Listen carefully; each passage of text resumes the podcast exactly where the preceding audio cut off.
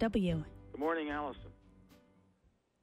More than 420 years ago, playwright William Shakespeare was in the midst of creating parts 1, 2, and 3 of the series Henry VI. And in part 3, Act 2 had his lead character, King Henry, open scene 5 with the following O God, methinks it were a happy life to be no better than a homely swain, to sit upon a hill as I do now, to carve out dials quaintly, point by point thereby to see the minutes how they run. How many makes the hour full complete? How many hours bring about the day? How many days will finish up the year? How many years a mortal man may live?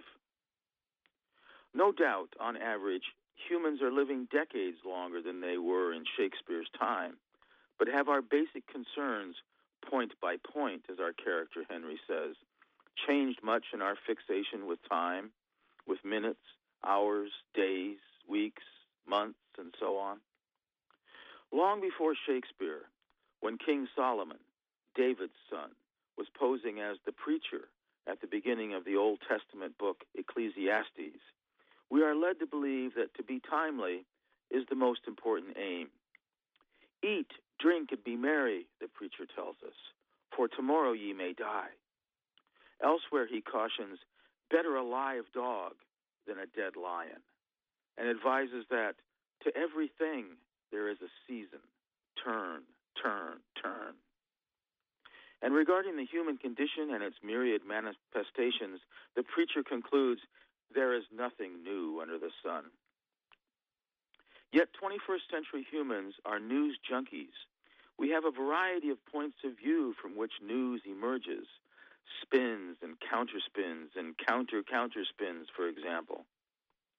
Paul Wiseman, an Associated Press reporter who also writes for NBC News, published an online article yesterday titled China's Economic Slowdown is the Biggest Story of 2015, in which he points out the Dow Jones Industrial Average plunged 11% between August 11th and August 25th because of, quote, fears that everyone had underestimated China's troubles and their impact on the rest of the world, close quote.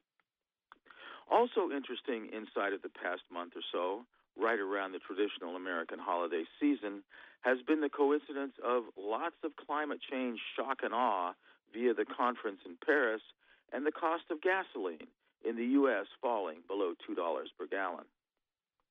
Wouldn't 2016 be the most fantastic of years in recent memory if next year at this time we would be able to say that alternative, renewable energy was beginning to catch on big time?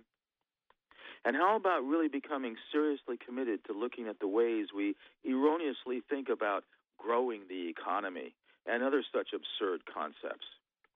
What if we were able to begin really adopting green thinking of considering everything we do in terms of sustainability, No, that, Solomon, would be something new under the sun, wouldn't you say?